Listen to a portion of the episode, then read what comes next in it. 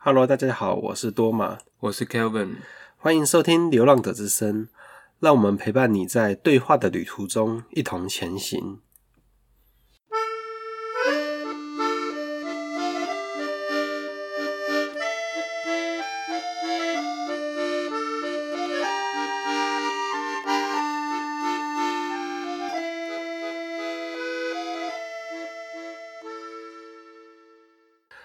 我们今天要来聊一个话题，是有关于宗教对话。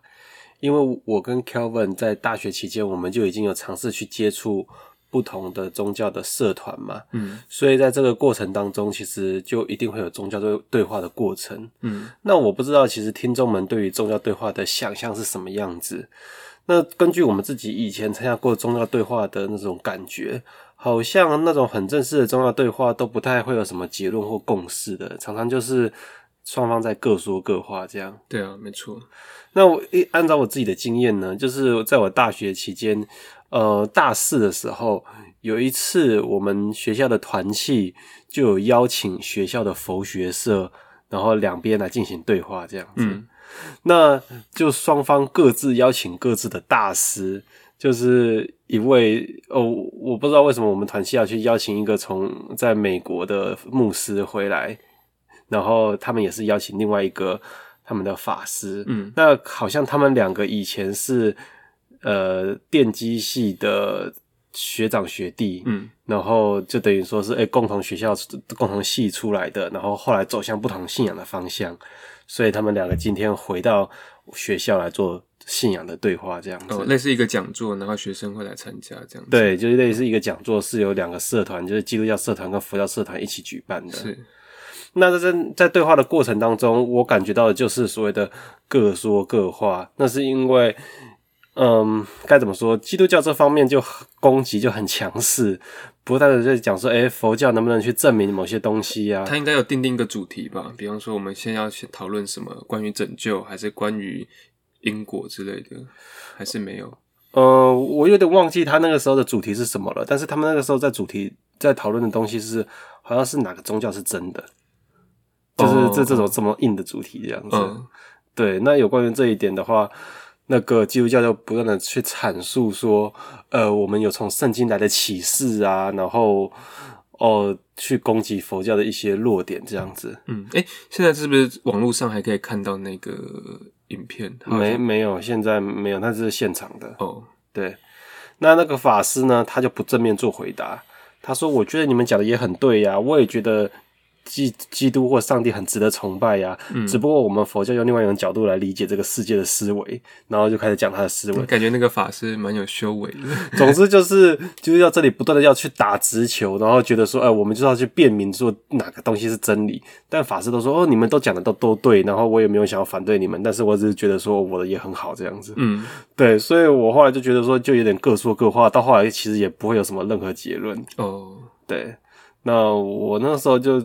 哦，我只是那当时就是一直在想说啊，就是为什么要找这样的组合，然后这样的对话好像意义性并不大。所以你那你觉得意义性不大的话，对学生帮助也不大？我觉得也都是各自的那个各自的派系在呃支持各自的阵营这样子。哦，就轮到谁讲话的时候，他们下面的学生就呜呜呜就在那边呼帮帮忙欢呼 叫喊，仿佛在比赛一样。对呀、啊，嗯，对。那 Kelvin，你自己有关于宗教对话的一些经验吗？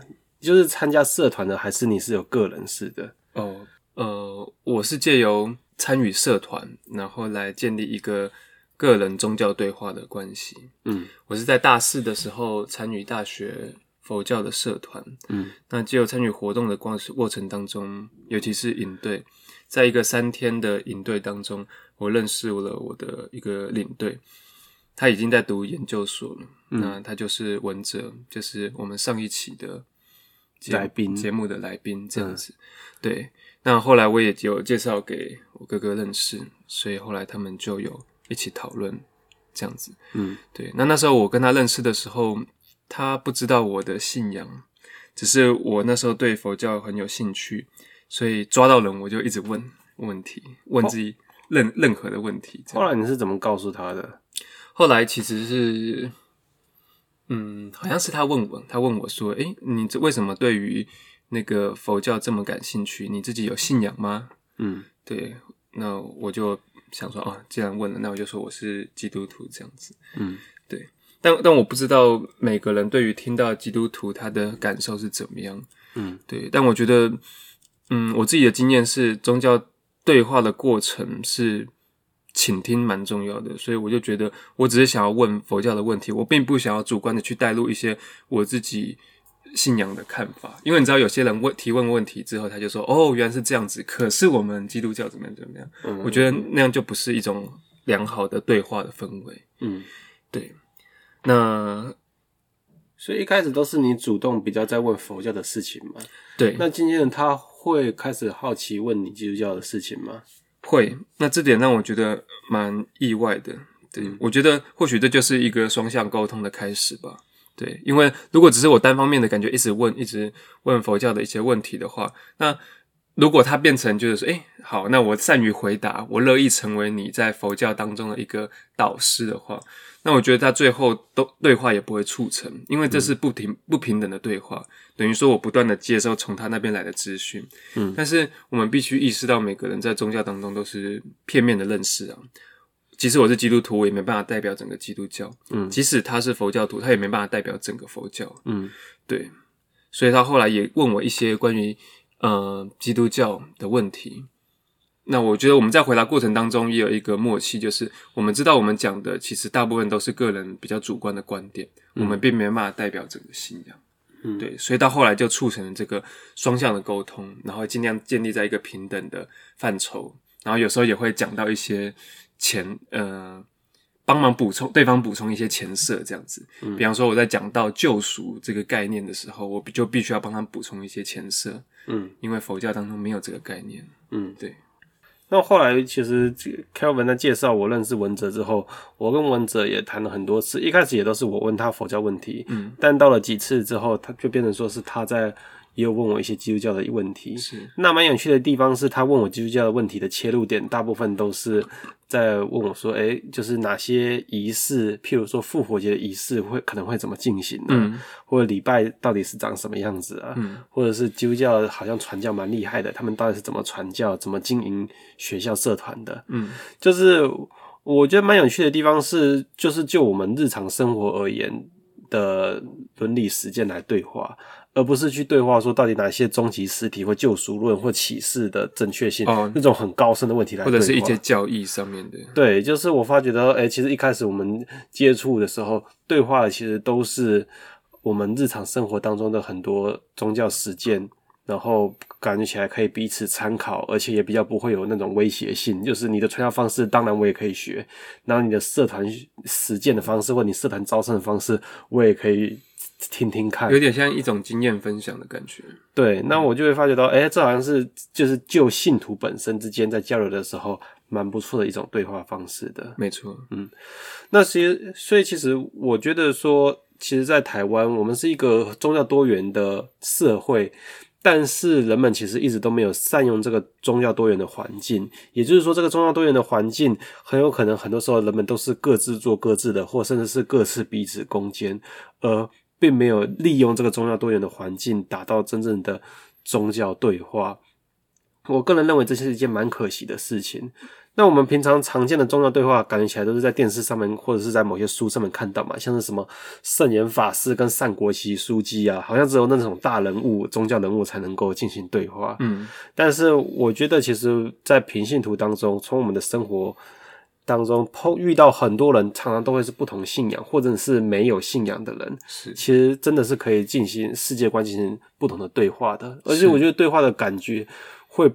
就不是传教这么强强势，对啊，因为传教的感觉是我我会希望呃你赶快接受我的这一套模式，但对话比较会是我先听你的模式，然后我再分享我的模式，然后或许彼此都有可能有互相得益的地方。对，然后我觉得在于有疑问的部分，或者与自己面对与自己。分不一样的地方，每个人的意见一定都会不有不一样嘛。我觉得比起直接表达自己的观点来否定对方的观点，我觉得更好的对话的方式是用提问的，嗯，就是提出自己的疑问，不要用自己的观点去呃强加在别人的一些思维上面。对，嗯、因为两个两个人本来就是不同的一个经验跟信仰嘛。那我觉得既有提问的话，是一个比较好也比较温和的对话的方式。嗯。那我们今天就要来介绍一本书，是在有讲有关于宗教对话的。嗯，那我觉得也是在看了这本书之后，我们才发觉到，哇，原来宗教对话不是只有一种方式，是有很多种不同的呃典范的，可以跟我们参考。对，那嘉文要不要跟我们简单介绍一下这本书在讲什么？这本书叫做《宗教对话模式》。它是由美国天主教的神学家保罗尼特所写的。对，所以其实这本书的英文名字原本叫做《Introducing Theologies of Religions》，就是诸宗教的神学。对，但是其实他根本就没有讲到其他宗教，他就是只是在讲基督教对其他宗教的对话的模式而已。对，所以其实他的英文标题蛮误导的。对，所以后来到了中文翻译的时候，就把它改成宗教对话模式。对，但但我自己觉得，它应该要写成基督宗教的。宗教对话模式比较好，就仅限于在基督教，嗯，因为它本身的作者也是天主教的神学家嘛，对不对？嗯，对。那我觉得这其实也是宗教对话界或者宗教学界的一个现实啦，就是常常目前为止有在做这方面学术研究的，大部分背景都是基督，基督教，嗯，对，所以。嗯，等于说其他宗教的信徒主动做这方面的学术研究的，目前为止文献还比较少一点。的确，我看完这本书之后，因为我自己也是基督徒嘛，我看完这本书对我来讲很有代入感，但是我就很渴望，如果有其他的信徒，比方说佛教徒或穆斯林，他们能够用他们的观点也提出这些宗教对话的模式的话，那我会很乐意的去看。从他们的角度来讨论这些模式会是怎么样的状况？嗯，对。那话不多说，我马上来跟大家对介绍这本书《宗教对话模式》。嗯，它其实非常的简单。它的这本书主要就分成四个部分，它里面提出了四种宗教对话的模式。嗯，第一种叫做置换模式。嗯，置换。第二种是成全模式。第三种是互益模式。第四种是接受模式。嗯，对。那我来慢慢的跟大家说明，呃，这本书它在最刚开始有一个导论，它在讲到现今宗教对话的这个状态是怎么样，还有在后现代社会的过程当中，到底怎么样的环境，诸宗教产生了这个对话的呃一个动机，嗯，是怎么样的因素促成的？对，那他自己有讲说他觉得为什么宗教要对话吗？嗯，他有讲，他有讲说，随着学术界当中，还有宗教学，还有各个宗教信仰的发展过程当中，学者们慢慢感受到一种，其实是从学科当中开始的啊。学科当中有很多的统合，比方说生物科技，或者是有跟他，其实就是学科学科跟学科之间的一这个统整这样子，跟对话这样子。嗯、那所以这个第一个是在学科上的，第二个的话是在整个环境上的，就是二次大战过后联合国成立，嗯，然后国家跟国家之间需要更多的沟通跟对话来换来和平，嗯，那当然联合国底下好像有设立一个宗教和平委员会吧，对，所以就有这个委员会，每个宗教可以在这一个委员会当中来。对话，然后讨论出一个共同解决人类和平与心灵还有生命的问题，这样子。嗯，对。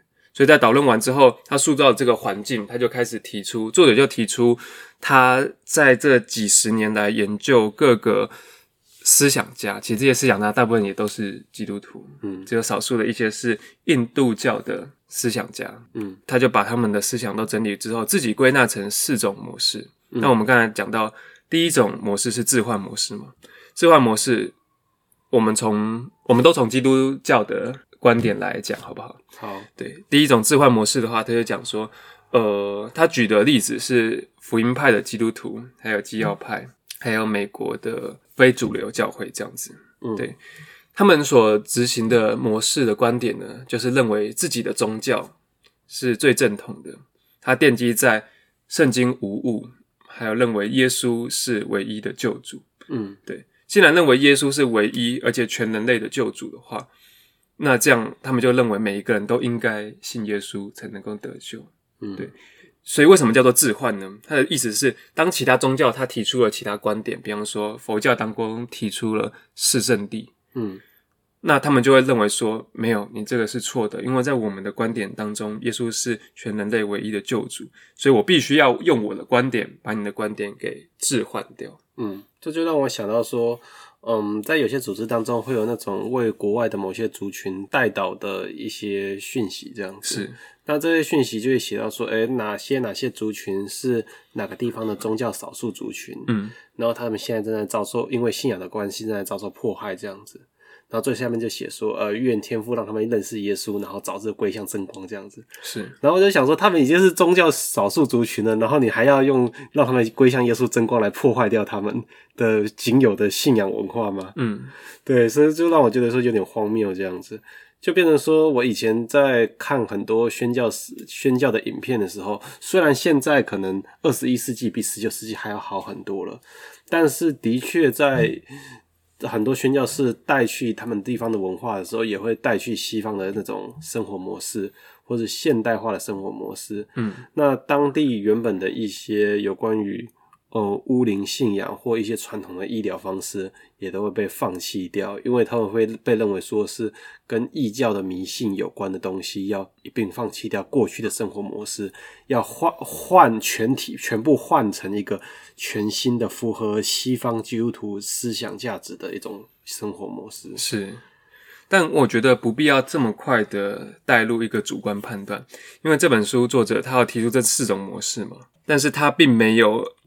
表达自己的主观观点，他没有说哪个模式最好，嗯，或者是哪个模式是他自己认为好的模式，嗯，他说他尝试把这四种模式用一个较客观的方式来论述，所以当他讲到置换模式的时候，虽然可能我们两个可能你的观点表达，你好像对于置换模式不怎么认同嘛，对不对？嗯，对，但是他在讲到置换模式的时候，他会同时论述他的优点跟缺点，嗯，比方说优点好了，优点当我是一个基督徒。我抓住一些呃比较本质上的、非常明确的一些宣称：圣经是无误的，耶稣是人类唯一且普世的救主。嗯，对。那这样他的宗教实践是非常明显的。嗯，宗教的伦理上，伦理的不不不代表一定涉及道德，它有时候涉及就是个人信仰内部的一个道德。嗯，对。比方说，我讲传福音，传福音在别人认为非基督徒看来，可能不一定是。呃，好事，嗯，但那在宗教内部，这是一件好事，而且是道德的行为，嗯，对，所以优点可能就是这些。那缺点的话，他有提到一些，包括这是从你的观点啊，那我不是非基督徒，就我的观点来讲，就跟你刚才讲的一样，有可能是一种文化的入侵，嗯，对，或者一种意识形态的强加，这样子，嗯，对，所以，嗯。置换模式的话，它最后作结就是，它对于某些人，尤其是在呃生命灵性上面有状况的时候，他们需要一个明确的指引。那置换模式正好能够提供这个明确的指引，一些明确的教条的规范，一些生命呃还有信仰伦理的一些明确的实践，让他们能够稳固自己的信仰，还有自己的生命，这样子。嗯，对。但是严格说起来，在这样的模式之下，其实并没有所谓的宗教对话嘛，因为只有宗教置换，而没有宗教对话。对，严格来讲是这样子，所以他们也不会说哦，其他宗教就一定是错的。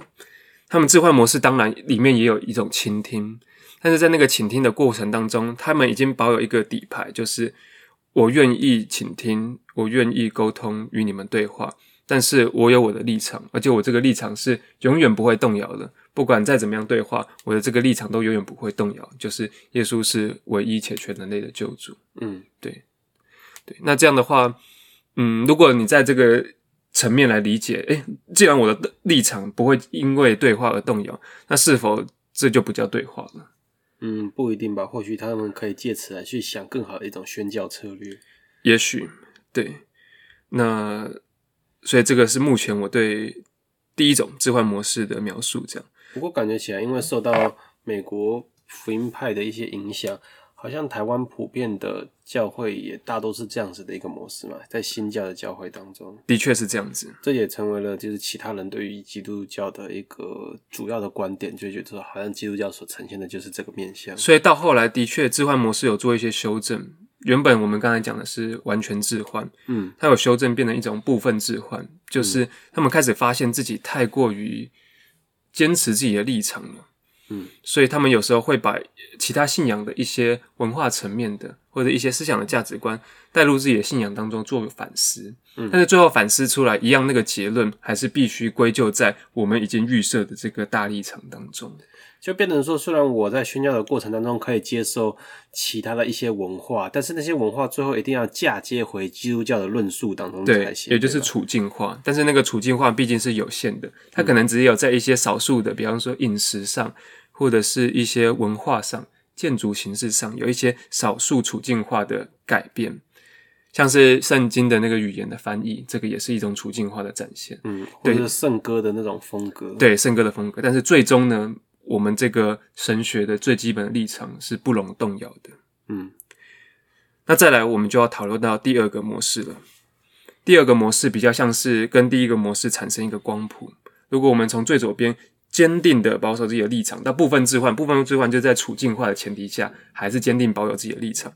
那成全模式的话呢，他其实还是有自己的立场，但是他不再这么用这么直接的方式表达。嗯，成全模式著名的代表就是在天主教当中，梵蒂冈第二次大公会议之后，天主教改变成为呃一个改革的教会。那大部分人认为，那这时候天主教所实践的神学就是成全模式的样子。嗯，成全模式是怎么样呢？他们认为，呃，的确，全人类都要最终归向基督这个唯一的救主当中。嗯，但是在现世呢，现世其他宗教的确提供一种工具性的指引，帮助人们接近这个真理。他们不说这个真理是什么。但是基督徒知道这个真理最终是耶稣基督，嗯，对，所以他们在跟其他宗教对话的时候呢，呃，会觉得我可以在你的宗教当中也看见真理的碎片或者真理的痕迹，嗯，而那个说不定是我们教会所没有的，嗯，我们教会现在并不是完全就是完美的，因为教会也在一个过程当中要走向那个上帝的国的那个过程当中，嗯，对，所以。我们需要跟其他宗教对话，我们需要看见其他宗教也有真理，我们需要同等在一起，最终我们全人类才能在耶稣基督里面彰显这个所谓的多元性。嗯，对，所以等于说他并没有否定其他宗教是没有价值的，或者是呃坚定的保有自己的立场。相反的，他愿意开始，有点像是开启了一扇窗一样，愿意去看见外面的世界到底是怎么样。对。我觉得有关于成全模式，我觉得最有经典的一个画面是我在读泛二会议的大公会议的文献的时候，它里面有一章是在讲到基督徒合一以及宗教对话的。是，他有讲说他呃，就是母亲公教会是圣神所浇灌的那个中心点，嗯，但是圣神所浇灌的恩赐是如此之多，以至于会散溢到教会之外。让其他分离派的基督徒以及甚至其他的宗教信徒，也都有一些圣灵所浇灌的真理之光，或者是恩宠在当中。是，所以，呃，公教徒也就是天主教徒，其实也可以透过这些碎片去认识到圣灵在他们身上也有工作。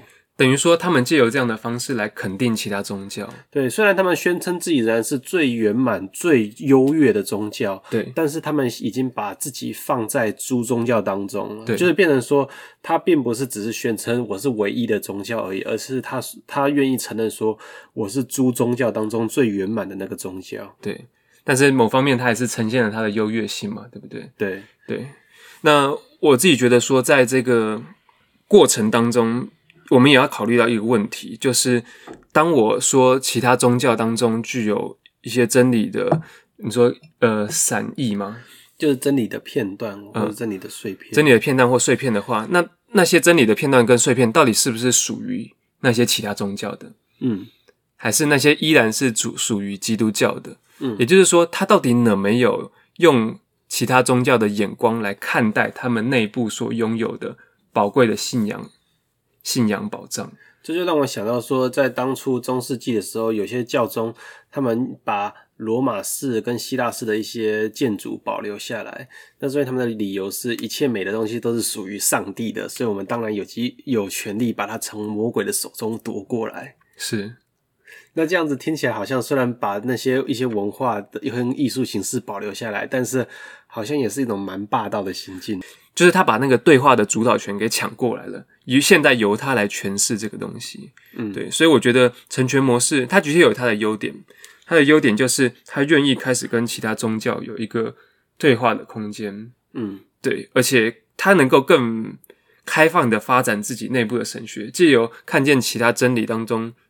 呃，其他信仰当中真理的片段来修正，他会修正哦。他并不是说我的教会就是永恒不动的，它是一个过程当中的，借由其他认识其他的宗教而不断修正成长的一个呃群体这样子。但是它明显的也存在着它的缺点，就是到底这一个这些真理的片段是属于其他宗教的，还是其实我们总是在用自己的。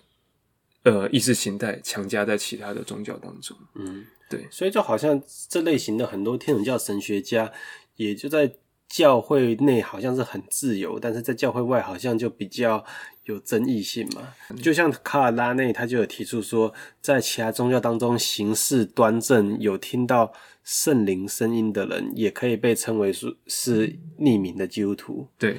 但是好像就有日本的佛教徒就很不有就很不爽，就觉得说，那我也要称你为匿名的佛教徒。对啊，你凭什么把你的框架强加在我身上？嗯，对。虽然我觉得他已经某方面试出他的善意，就是说，嗯，我们还是想跟你对话。但是成全模式你会发现，它跟置换模式为什么纳在同一个光谱呢？依然是他们想要把自己的框架加在别人身上，只是他用一个更柔和的方式，或者是用一个更。更有技巧的方式，更有技巧的方式，对。但是，呃，我想要用最后一个一句话，比较老舍的一句话，为成全模式作结。它其实还是还是表现出基督教是诸宗教当中的一个宗教，所以还是在平等一个概念当中。只是他认为，在最终永恒的时候，大家都会归向基督。他讲什么呢？基督是完全的上帝，但是基督不是上帝的完全。意思是什么呢？基督完完全全的是一个神，他也是人，他完全了展现出他应该有的神性。借上帝借由基督启示了他的子民，但是基督并不是上帝的全部，并不是上帝的完全。上帝依然在其他的先知，在其他的其他宗教的呃经典，或者是教会会讲圣神是圣灵。圣灵留意在其他的宗教当中，也彰显了上帝的美善跟神圣性。这样，嗯，对，所以我们会看见，它并不是只仅限在基督当中了，他把这个真理还有这个上帝的这个完全性分散到其他的诸宗教当中。所以，教会里面的人必须要出去到教会之外寻找了。嗯，但是最终呢，最终在上帝永恒的国当中，每个所有的人都还是要。在基督内成全，嗯，都还是要回到基督当中。对，所以至少在现世的过程当中，我们可以非常开放的到其他的宗教当中，甚至开放到什么程度呢？他说，甚至我们要做好基督徒成为佛教徒的准备。嗯，对，而且这个是教会内某方面所允许的，对，不成文规定的允许。他就是说，在真理寻找的片段的过程当中，一定会有风险，对话都是有风险的。你要抱有改变对方的立场的可能性，同时我的立场也会被改变。嗯，对。但是教会不担心，因为进来在真理的片段当中，最终大家都要成全在基督里的话，那即使你名义上是基督徒，或者是你啊，不是名义上是佛教徒，或者你在形式上，但是最终你都要在基督内成全。所以就是宗教对话有赚有赔，详情请看说明书。对，投资风险嘛，这样。好，那第三种模式呢？第三种模式，我们就进入互益模式了。互相的互，然后利益的益，也就是说，我们互相能够利益彼此的这个模式。嗯，那就如这个名字本身而言，它把宗教变成一个更平等的，感觉在一个更平等对话的平台当中，在这个模式当中，不像成全模式一样，最终会收纳在诶基督里成全的。嗯，再也没有所谓的。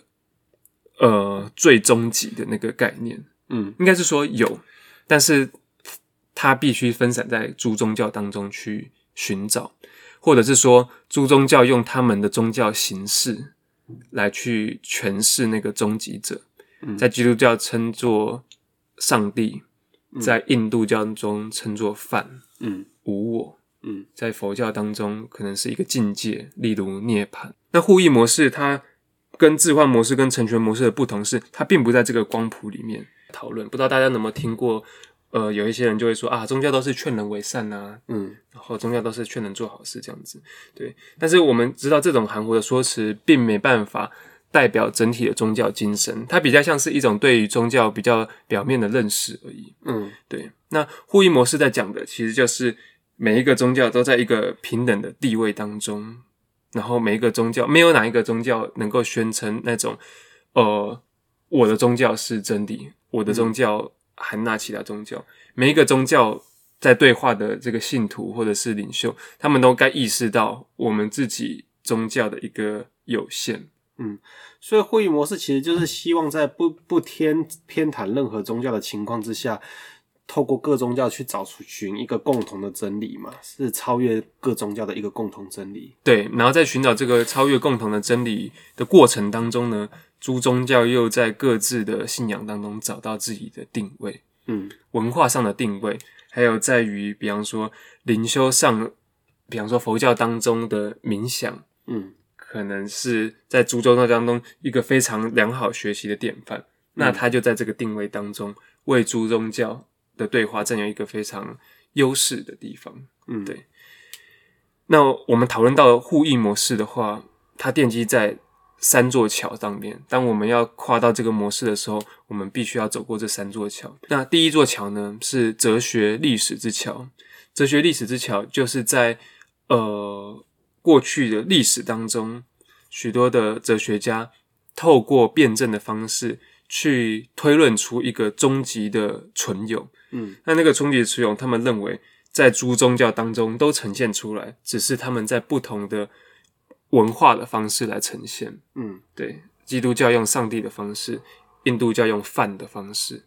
对，那所以他们就认为，只要看清这个面相之后，诸宗教就可以在这个。共同终极存有的追寻的追寻的过程当中来对话，等于说比较是从学理或神学的方式来进行统合嘛？对，那你就讲说哲学的探讨有点抽象，那他们同时也用从历史的角度来看诸宗教在呃演演进的过程当中，还有诸宗教在历史当中的呃互动的过程当中，他们慢慢也推敲出这个结论，这样子。因此，我们透过过去。历史的经验，还有在哲学上面的推导，我们能够推出有一个终极石油，我们为此开启了对话的契机，这是第一座桥。嗯，好，当我们走过第一座桥之后，我们可以开始对话了。那我们有一个共同的终极存有来对话了。那我们还有什么方式能够对话呢？他提出了第二种，就是宗教经验，或者我们讲神秘经验的对话形式。嗯，我们知道在信徒。经验宗教的时候，大部分都会有一些经验。那有些经验是非常个人性的、非常神秘的，或者在一个团体当中，比方说基督教当中的隐修院，就有很多类似这种非常神秘的宗教经验。那诸宗教当中都有这样的状况，他们借由宗教或者是所谓心理学的角度，能够来探讨我们如何共同经验这个终极存有。嗯，而我们借由彼此的经验来。了解更多，了解到哦，原来这个终极存有有这么多不同的面向，散落在各个文化还有宗教当中。嗯，走过这座桥之后呢，再来我们又到了第三座桥。第三座桥就是伦理实践之桥。在分享过宗教经验，还有哦，从最开始的从哲学历史的一个思辨，到宗教经验的分享，到最后。能够在伦理层面的实践上面来对话，嗯，例如在实际，呃，一个宗教它如何，呃，去帮助别人，它如何透过怎么样的方式来去实践他的信仰，来去传播，或者是来去，呃，比如说像是缔造世界和平呢、啊，这常常是很多宗宗教对话很重要的议程嘛。对，没错，就是减少族群间的冲突，族减少文化对立，要如何共同促进世界和平。对，那透过这样的方式，其实在实践过程当中，也能够对前面两座桥进行很多的反思跟修正，这样子。嗯，对。那这样我整理下来，其实会议模式感觉起来就是，呃，护翼模式的人相信说，其实诸宗宗教背后是有一个终极的真理，然后各宗教可能都是这个终极真理的片段嘛。对，所以他们透过学理的方式，透过个人宗教经验的方式，以及透过伦理实践上合作的方式，都希望来达到认认识并且实践共同真理的那个方式。对，但同时你会想说，那这样他会不会含纳其他宗教？就是最终大家统合成一个大的宗教呢？嗯，因为历史当中的确有许多的宗教尝试过这样的方式，嗯，例如，呃，巴哈伊教，嗯，对。那在台湾的话，大家不知道有没有听过一贯道？一贯道其实也是类似的方式，嗯、就是五教一一统嘛，对不对？对，我觉得应该相反过来，应该是譬如说一贯道，以及在台湾大家有没有听过巴哈伊教吧？就是前者大家比较熟悉，后者大家比较没听过。嗯，对。那互译模式会避免这样的方式，他认为诸宗教不该被统合成一个宗教，因为这是不可能的。他认为诸宗教的独特性，就好像全世界有这么多的文化。文化不可能被统合成一个文化，即使在过去，我们看见历史当中有很多的殖民，还有帝国主义，他们用一种文化侵入式的方式，尝试用一种洗脑，或者是用一种统治阶级的方式来让一个地方的文化消灭。嗯，对。但是我们知道，文化消灭这个是不道德的，而且文族文化在呃帝国主义。过去之后，它又能够再次的萌生出来，文化的那个呃再次生长的那个能力是非常强的。嗯，对。那他认为，周朱宗教就应该保有它原本宗教的那个定位，来进行一个平等的沟通。嗯，这才是护翼模式的精神。嗯，对。所以，我们刚才谈到的这些护翼模式，那呃，不知道多玛，你这样听听看看，你觉得护翼模式的优点在哪边呢？我觉得护翼模式的优点感觉起来是，如果你没有特定的宗教信仰的坚持的话，你可能会觉得这样子的模式比较好。因为可能，其实我觉得在台湾，你去路上，你去问一个人说：“哎，你对宗教的看法是什么？”很多人要么觉得自己没有信仰，要么都觉得说：“嗯，可能各个宗教都一样好吧？可能各个宗教都是一个神的多种面向的展现吧。”就是可，我觉得对于蛮多人而言，这都是一个，如果你没有想要偏袒各个宗教的话，一个。有点不正自明的想法是，嗯，但是他应该也有缺点吧？对，他的确也有缺点。第一个缺点的话，就是他容易落入相对主义当中。什么是相对主义呢？我举一个例子，从基督教的角度来看，刚才前面我们讲到置换模式、置换模式还有成全模式，其实某方面都宣称基督是人类唯一且普世的救主。那护翼模式基于这个。对于终极存有的这个追求，他必须放下这一个宣称。嗯，对。那当你对一个基督徒讲说，没有，耶稣并不是唯一所全人类的救主，你为了对话的缘故，你必须放下自己这样的立场跟坚持的话，那是否基督教还可以被称为基督教？可能他就失色了嘛，就是他就失位了。对，就好像哦，另外一个三位一体好了，如果我也必须放下这个对于三位一体的宣称的话。那是否基督教还是基督教？嗯，对，所以相对主义在讲的就是诸宗教可以对话没错，但是在对话的过程当中，到底他还能能不能保有他原本宗教的那一个独特性、独特性跟本质？对，这是第一个缺点，也是第一个我们可以反思的问题。第二个呢？第二个是。刚才我们前面讲的置换模式跟成全模式，我们都有提到，他正在实践的基督教的团体。但是互益模式呢，它现在在全世界或者在其他宗教当中，它并没有一个实际上在实践的一个信仰群体，嗯，以至于它只在学者还有思想家当中被讨论，它没有被实践出来，或者即或有实践，也是个人的信徒在实践，嗯，所以它的影响其实是目前来讲是比较有限的，嗯。然后，因为没有人实践，所以他能够实际上到底状况怎么样，我们也很难知道。嗯，再来第三个缺点是，平信徒在个人层面而言不容易实践。为什么呢？因为我们刚才提到的有三座桥嘛，第一座桥就是哲学历史之桥。那哲学历史之桥就想说，如果一位平信徒他没有读过哲学，或者他对过去历史还有宗教的演化也不了解的话，那他连第一座桥都跨不过去，后面的宗教经验还有伦理实践都很困难了。因为这三座桥是奠基在前面的桥所建立出来的。嗯，对，所以对于平信徒来讲，它的确是一个。比较难实践的模式。好，我们前面讲这么多，讲了置换模式、成全模式，还有互译模式。呃，不知道大家会不会觉得好像观点越来越开放了？嗯，越来越呃，当然可能也越来越疲劳了吧？就觉得说，呃，那还能怎么样？对啊，就是啊，这么多。那第四部分的话是接受模式。接受模式它是奠基在后现代社会的这个前提底下。我们都生活在后现代社会当中。那我觉得后现代主义的这个精神呢，它其实是对于批判现代主义而来的。那现代主义其实就是从十八、十九世纪以来，英美的帝国主义，他们发觉到说，他们能够用理性的方式来掌控世界。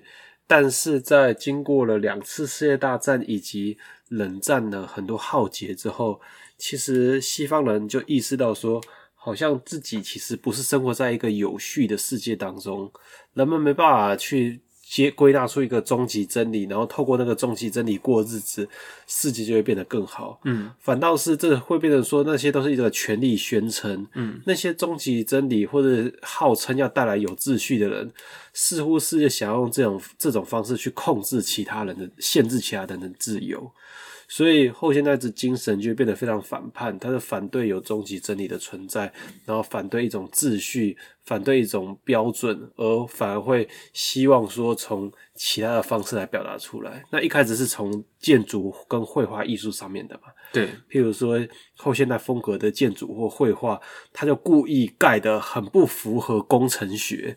或者是故意把它设计成，譬如说摆一个洗手台在那边，或者是摆一个抽象画在那边，让人看不懂说那个艺术到底是什么，然后以此去批评说学院派的艺术美学。嗯，那后来这个想法也进到了文学，进到了哲学，后来也就进到了宗教思想当中。会会认为说我们现在的世界当中根本就没有一个一定的标准能够去限制别人怎么做比较好。嗯。所以，奠基在这个后现代的社会当中呢，接受模式所提倡的就是，你看过去宗教所宣称的，都是一种权威性的宣称，什么是对的，我们应该做什么，我们来世或者是前世经历了什么事情，嗯，都是这种呃，甚至有点像道德性的一种宣称，嗯，对，而人们只有接受。要不然就是不成为这个信徒，但不过成为这个信徒，某方面其实你也要面对整个生命的一些问题，这样子，嗯，对。所以奠基在后现代的前提底下，接受模式想要描述的状况是，我们应该认清在当今诸宗教当中的现况，就是每一个宗教，它确确实实就是不同的，嗯，对，甚至。没办法产生一个对话，为什么呢？嗯、因为刚才讲到互译模式，的确每个宗教都很不同，对不对？也是平等的，嗯、但是他们尝试在当中找到共同性，对，终极的存有，或者是在然后透过哲学历史的方式，透过神秘经验的方式，透过伦理实践的方式，去来来找到这个终极实有，最终成为一个统一体。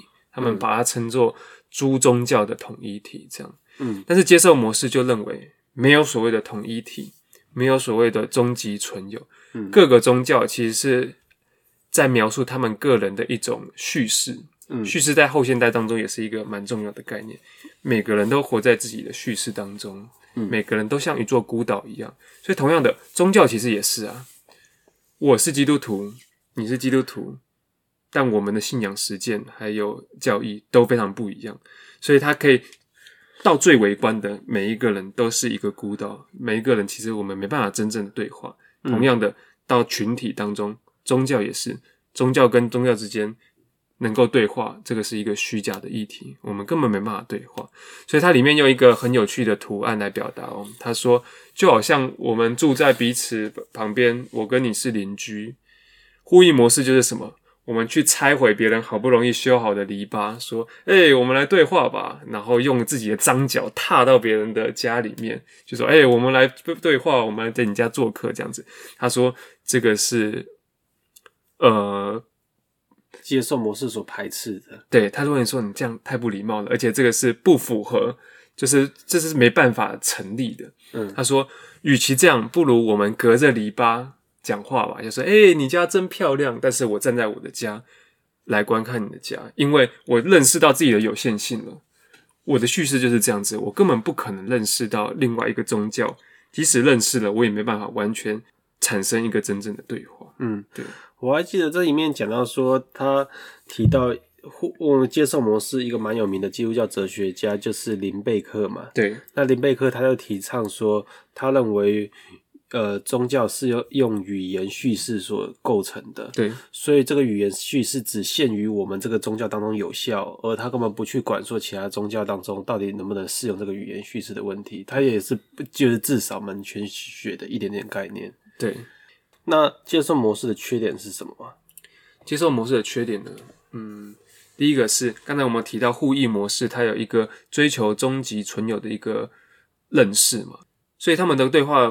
个过程是非常有积极性的，他们有一个非常好的动机去探寻彼此相同的地方，嗯、最终达到一个诸宗教的共同体。嗯，但是接受模式已经认清到了，根本没有所谓的共同体的概念，所以必须说他们是有一点点消极的在看待呃宗教对话这件事情。对，他们认为根本不可能成立，因此在宗教实践上面的。积极性也大大打折扣了。嗯，对。那再来呢，就是宗教本身的功能会某方面的丧失，因为我们知道宗教对于整个社会而言，它具有一种稳定社会结构的功能。那在这个全球化的社会当中，整个世界就是一个社会，每个宗教都必须要有借稳定这个社会的义务，嗯，跟功能。那如果各个宗教都各扫门全雪的话，那这个社会要怎么被稳定跟结构呢？就变成说，其实大家就还是在抢资源，都是在竞争嘛，而并没办法做到真正的合作。对，所以你会你会发现，讲到最后一个接受模式的时候，它好像跟第一个置换模式有一点点像，但是第一个置换模式它的积极性是非常非常强烈的，甚至比互译模式还要强，因为。我们刚才讲到基督教嘛，他要宣称说耶稣是人类唯一且全世界的救主，嗯，所以他积极的传福音，他积极的向其他的宗教当中产生置换，嗯，所以他是有一个非常强烈的整带动整个社会的动能。那某方面从他的内在逻辑结构来讲，我是真宗教，所以我的确这个真宗教会稳定整个社会结构的这个功能，嗯，对。但是接受模式并不会这样子，它也没有具有积极性。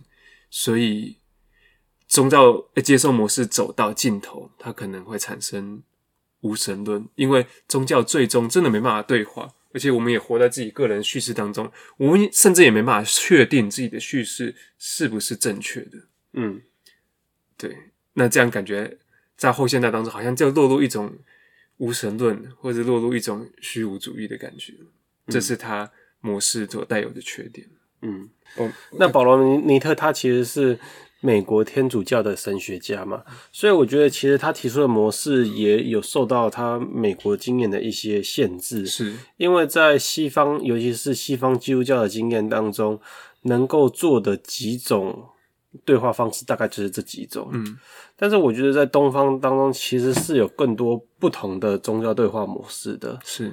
那我自己后来在读另外一位。天主教神学家，他叫做雷蒙潘尼卡，他是一位印度的耶稣会神父。那他蛮有趣的地方在于说，他同时是一位耶稣会神父，但是他因为他自己的印度传统，他就认为自己又同时是一位印度教徒跟佛教徒，双宗教人。他是三宗教人啊，三宗教人。对。那有人就问他说，为什么他可以同时拥有这三种身份认同的时候，他就讲说。他觉得，因为他母亲呃那边是西班牙的天主教徒，而他父亲是印度人，所以他觉得从他父母当中各自承袭了不同的宗教经验。嗯，那对他来讲，他讲说，的确，你一个人不太可能同时长期参加不同的宗教群体，跟同时属于太多不同的宗教群体。对。但是你不可否认，在你的身上可能有同时存在不同的宗教经验，的确，而这个宗教经验是可以在他自身之内进行对话的。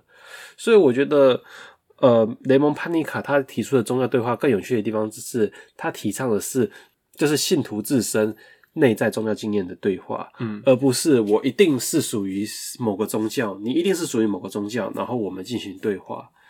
那再者来说的话，其实。宗教对话到底能不能真的代表那一个阵营？我觉得这其实也是一个很值得怀疑的事情。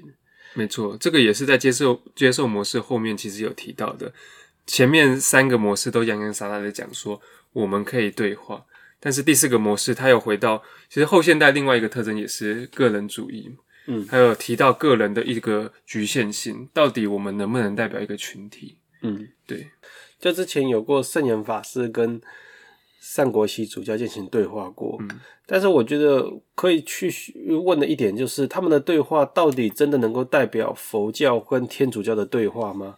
还是这个对话是只是他们两个个人之间的经验对话？这件这个对话只对他们个人的经验有益而已，而其实对两个宗教来讲，不太可能真的取得什么共识。嗯，对于信徒看到他们的对话的过程，会不会有一些收获？对，对于信徒，或者因为他们可能有出书啊，或者是有一些对话的，对，我觉得他可能是做一个示范，他的示范是他要鼓励其他信徒可能也做这样子的对话，哦，而不见得一定是我跟他一定取得了什么共识，所以代表我们两个宗教可以更怎么样子，嗯，即使是书记，即使是法师，都没办法代表那个宗教，对，所以我自己觉得说，在东方的模式当中。或许雷蒙潘尼卡所讲的实践是我们可以去思考的一点，因为其实长期在东方文化当中，印度跟中国或者是东亚文化圈都是这样子的。嗯，中国传统就是儒释道三家都是混合在一起的嘛。对，所以一个佛教的人同时拥有道教的身份，同时又拥有儒家学者的身份。这是一件完全不矛盾的事情，嗯，但这在西方是一个不可想象的事情。这是因为到后来西方因为学科跟学术的关系，所以他们慢慢的会把一些就是从学术分类啊，他们学术分类它越来越严谨了之后，好像在宗教上面也必须要这样子，因为在是吧？应该是反过来，应该是一神教原本就已经很具有排他性，所以你怎么可能同时是基督徒又同时是穆斯林？哦，是这个原因吗？然后学术分类是在非常晚期的时候，好吧，对不起。所以，所以我会觉得说，或许在台湾，我们在实我们在实践宗教对话的时候，可以去想想看，在我们自己的身上，或许也同时存在着多种不同的宗教经验。所以，我们是可以先跟我们自己进行对话，跟在我们自己自己的经验当中做整合的。的确，就像是我们小时候当中从父母那边不同的信仰接受出来的不同信仰经验，对我们自己的意义到底是什么？嗯，这样的自我对话或许比呃跟他人对话的时候还要更容易取得共识，更有一些实效。嗯，那在这边我想要举一个实际的例子，也是为《宗教对话模式》这本书作结。这本书的作者保罗尼特，他其实在最后，他认为他没有一个结论。他把结论说成是不确定的，但是他举出他自身的一个例子，因为他自身在他呃比较晚年快要退休的时候，他也担任了就是国际的宗教对话的那个和平的委员会。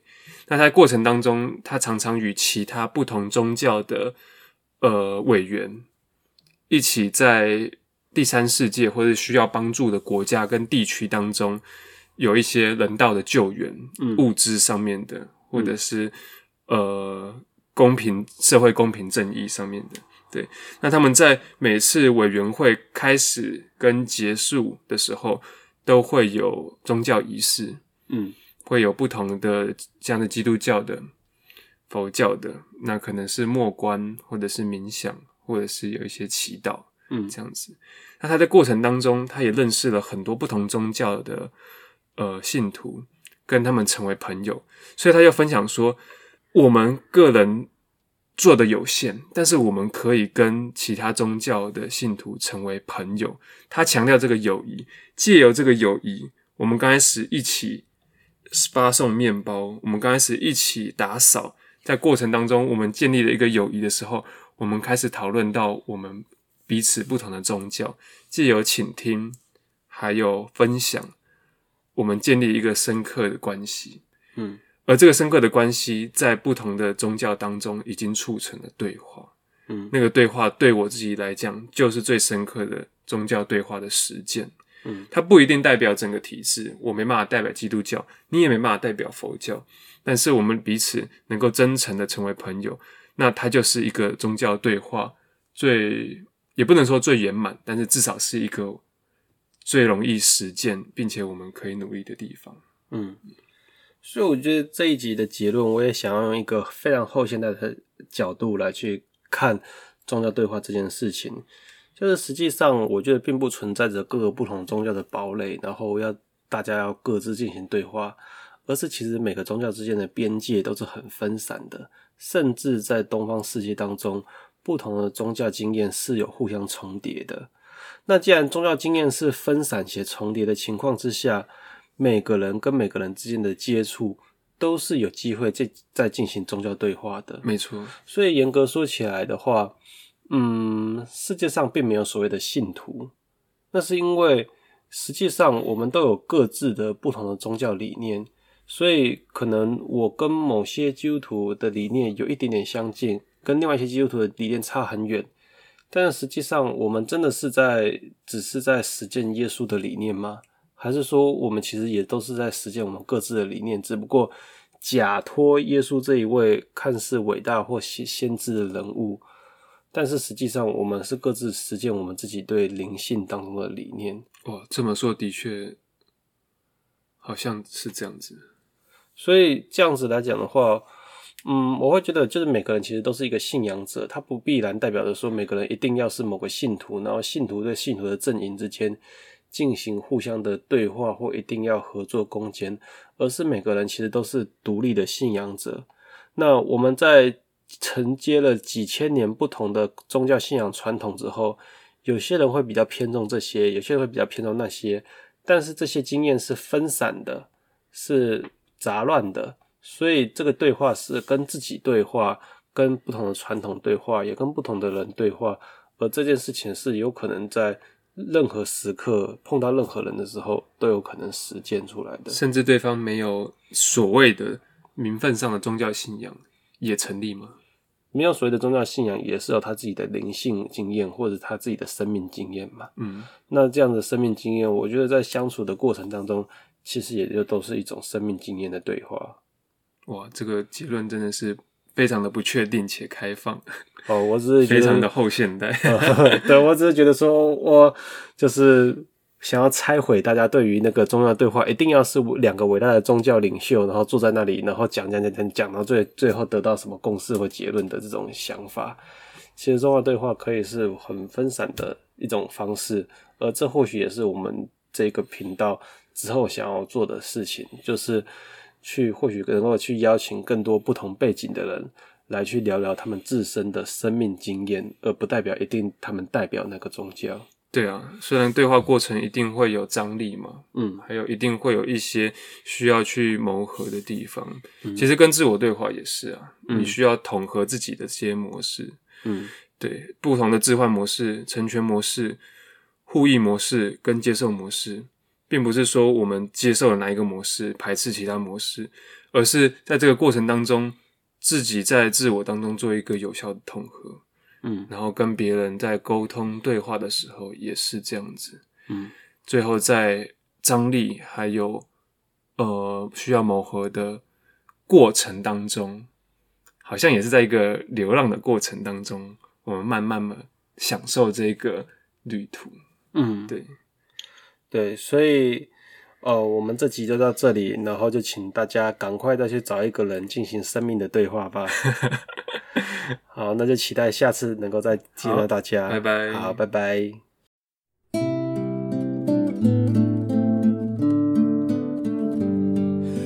无上诸天神惊叹，大地重演。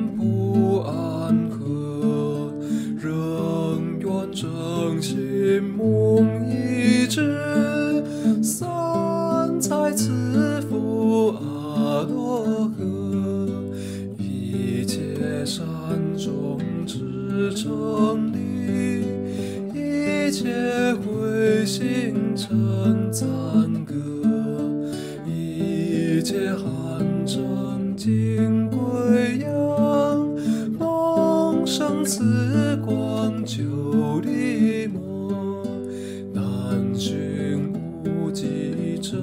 真真常，慈父名字尽凤凰，于一处地中。